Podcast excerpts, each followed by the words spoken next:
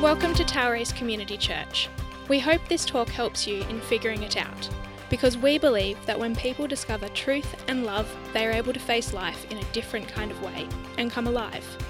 If this talk is relevant for you and you wish to discover more, please head over to toweracecommunitychurch.com.au forward slash services. And with that, we hope you enjoy today's talk.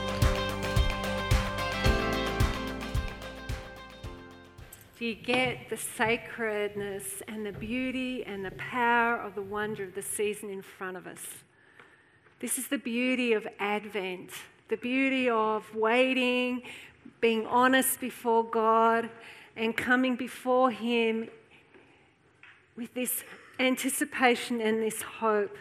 It's like Jan said earlier the season of Advent means there is something on the horizon, the likes of which we have never seen. It's a reminder that Jesus is on the horizon and he is a power and a force that is hard for us to comprehend and fully see. And so, in this season, the invitation is to sit, linger, tarry, ponder, wait, behold, reflect, wonder it's a special, sacred season.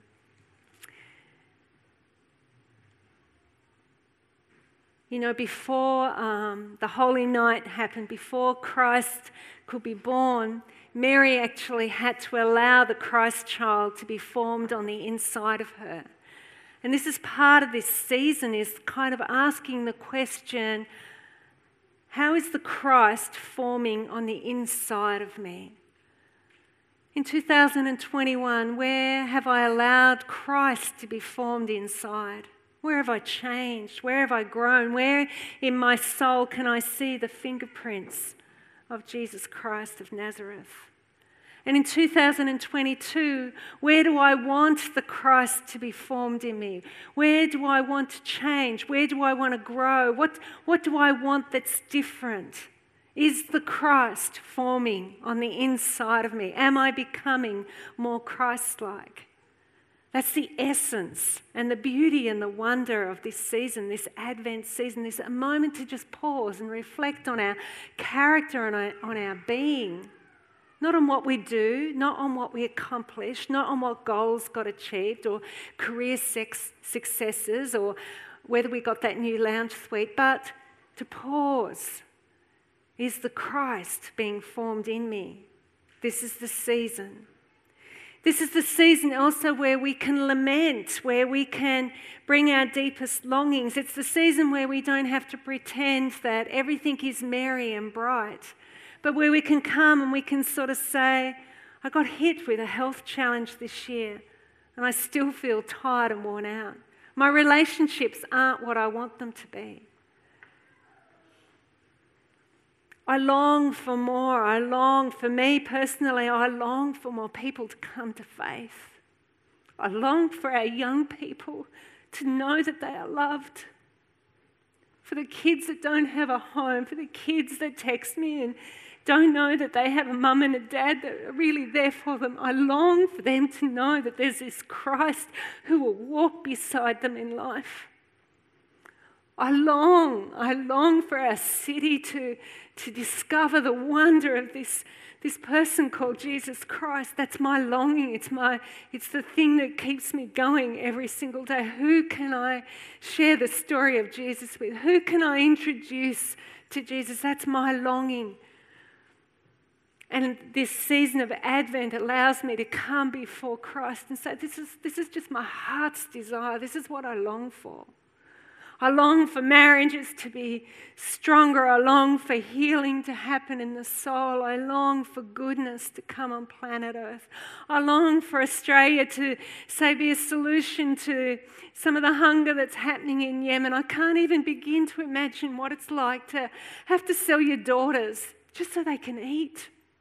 You know, we talk about rights and justice here in Australia. None of us as parents are having to face that kind of go, where's our compassion? Where's our kindness? Where's our a desire for justice. And this is what Advent does it allows me, it gives me permission to come and to lament and to grieve. Because I imagine that Mary, in the waiting for that oh holy night, as she waited, I'm sure there were questions she had I'm sure she had to give up the, the perfect wedding because she was pregnant. I'm sure she gave up the, some of the social circles that she, she was um, previously engaged in. There were dreams, adolescent dreams that she never realized that she had to give up in that time of pregnancy, of awaiting. But what came in, in to replace the longing, what came to replace the things that she'd missed out was even greater. And that's what the season of Advent is. It reminds us that whilst you might not have what it is that you want, that there is something greater on the horizon that you haven't even seen. That your longing might be this, but that the Christ child has this for you. It gives you the moment to sit and wonder. Advent is also the season where we await the word of the Holy Spirit. You know, Mary had to wait for the Holy Spirit, the word of the Holy Spirit to impregnate her, the word to go down deep. She had to receive that, she had to accept that, she had to wait for it.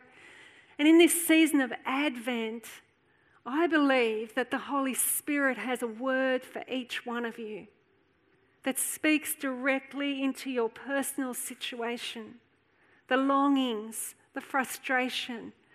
A number of years ago, in this season, as I was praying and waiting, it was um, Tim had had his first stroke, and things were really hard around here, and I felt really lonely. Um, you know, you're trying to hold so much together, and just felt so alone, and just broken and just sitting in this season of Advent, the one word, the one word that I got in that season was, I am Emmanuel. I am Emmanuel. And on the surface, this, it's kind of going, oh, well, that's just theology. Of course, God is with you. Of course. But for me, that became a word and a breakthrough moment, and it changed so much. It broke so much on the inside of me. It is something that I have built my faith on this concept and this idea that Jesus Father, Son, and Spirit are closer than my skin, that they're here with me in every single situation, in every single moment, breathing life and love and peace and joy into whatever it is that I encounter. What's the word? There's a word for each one of you in this season if you will push in and wait. And that word will break open. That word will minister to you. That word will bring life to you. That word will bring hope to you. Because that's what the Holy Spirit does when the Holy Spirit is allowed to do what the Holy Spirit's allowed to do. And then Advent is the opportunity for us to ponder. You know, Mary was a ponderer. The word ponder simply means to hold, to carry, and transform tension so as not to give it back in kind, knowing that whatever energies we do not transform, we will transmit. It doesn't mean to just sit there and go hum. It means to hold, to carry, and transform tension so as not to give it back in kind, knowing that whatever energies we do not transform, we will transmit her circumstances in life from the moment she discovered that she was pregnant all the way through to the cross gave her lots of opportunities to answer back, to give back in kind, to not have faith, to lose faith, to shout at God, to shake her fist at some of the complexity of life that she might have felt God had given her or handed out to her. But she didn't. What she did was she pondered and the richness of her pondering can be found as she stands before the cross. Her son, her hope, is dying, he's bleeding out. Her silence, her strength, her pondering speak. You know, she, this, this isn't a mother that's weeping at the cross. This isn't a mother that's hysterically um, lost lost um, everything and she's um, you know prostrate on the on the ground because her son is dying from such a horrific death this is a mother standing before the cross silent when you stand in those sorts of situations it's a symbol of strength And she's standing there, and her pondering speaks for her. Her pondering says, Today I can't stop the crucifixion. Nobody can.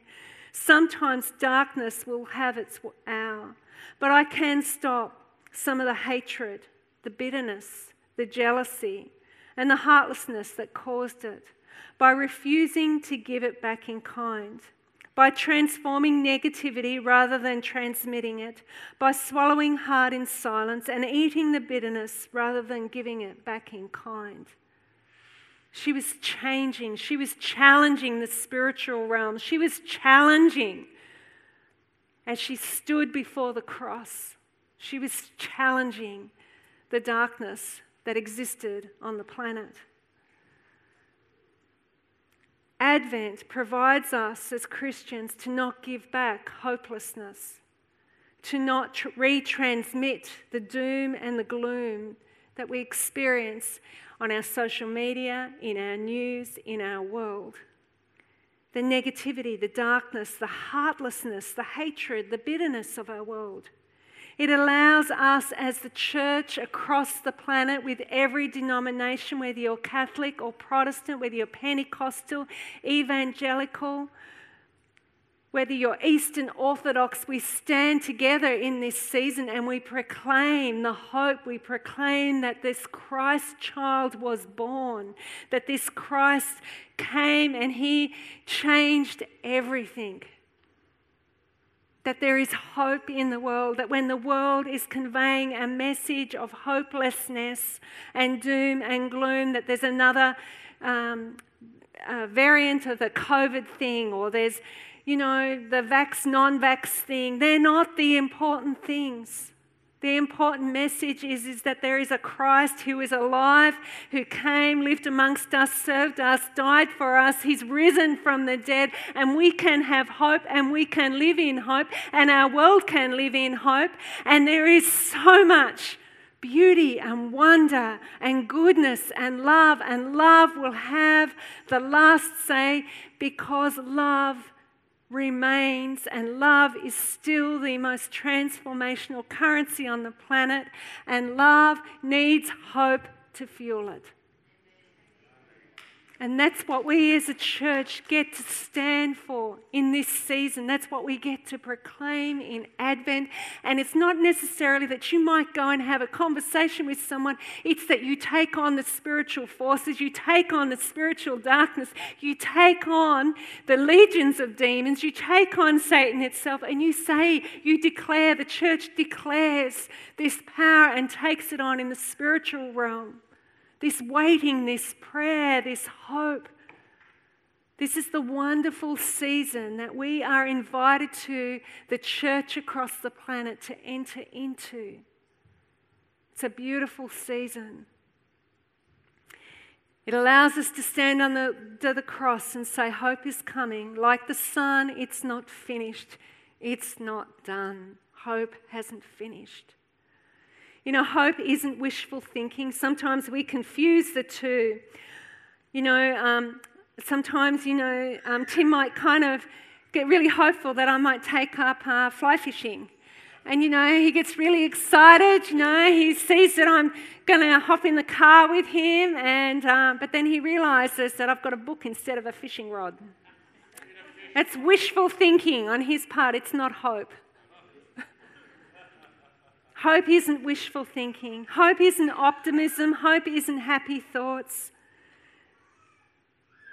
Hope is the answer to Advent.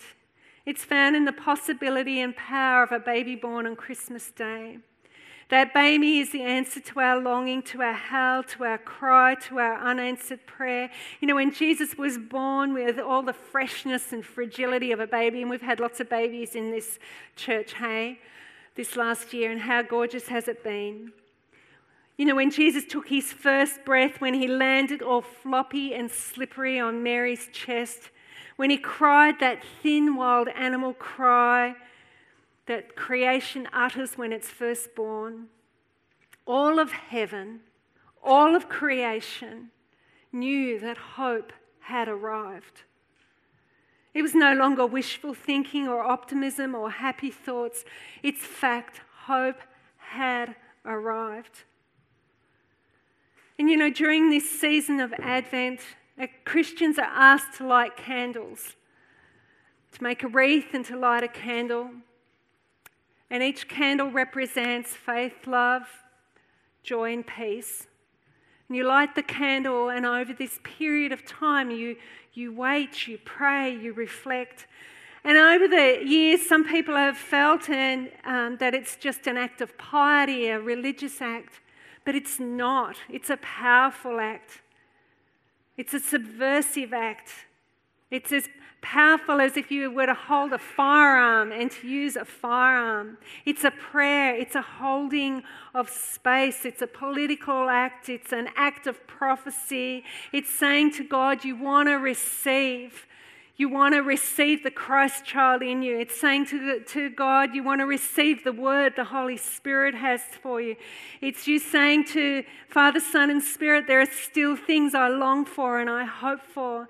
It's you pondering and waiting and, and um, taking on those forces of darkness and saying, No, hope is here. It's a very powerful thing to do. And so for this, this beautiful wreath, it's already got a story. I was going to make it myself, and then I, I've been working with a florist this year, and I just felt the Holy Spirit say, ask her to make it. And so I sent a text and I said, Look, I know it's really late notice. Was Thursday. Can you make me a wreath for Sunday and for Advent? And I explained what Advent was about, and I explained the hope of the Christ child, and explained about the candles being lit and why. And, and then when she came and dropped it off on Friday afternoon, she just said to me, I had no idea about the beauty of Advent. She said, I'd been feeling quite down. I hadn't achieved this and I wanted to do this and all this other stuff, and it hadn't happened. And then I got your message, and all of a sudden I just felt hope come alive on the inside of me that there's something bigger and better out there, that there's, that there's hope. See, this is the beauty of the story of Advent. This is the beauty of the season that we're in. It's an invitation for hope. It's an invitation for you to believe. So I'm asking you this week to enter into Advent. To light an Advent candle is to say, in the face of all that suggests the contrary, that God is still alive, He's still Lord of this world. And because of that, all will be well, and all will be well, and every manner of being will be well, irrespective of what social media and the news and what your life even might be speaking to you. I'm going to ask the team to come up, and they're going to close with um, a song.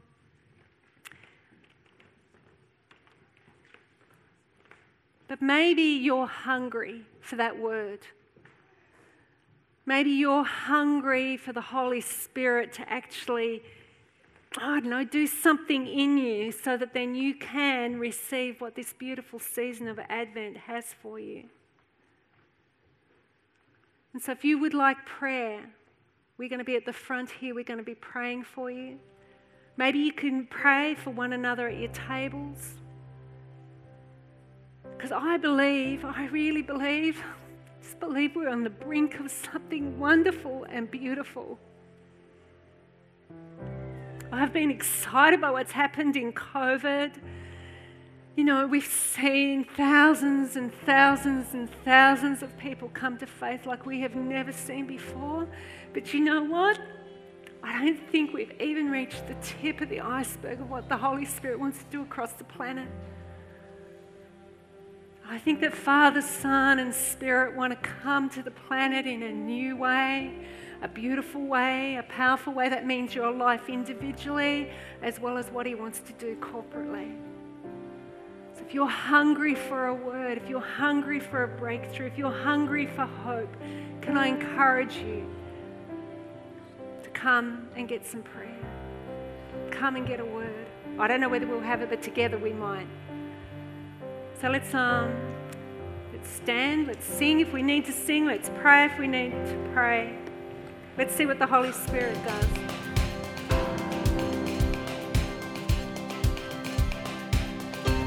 Thank you so much for joining us. We really hope you enjoyed this talk. We've created a free resource for this series which is available for you over at toweracecommunitychurch.com.au forward slash services.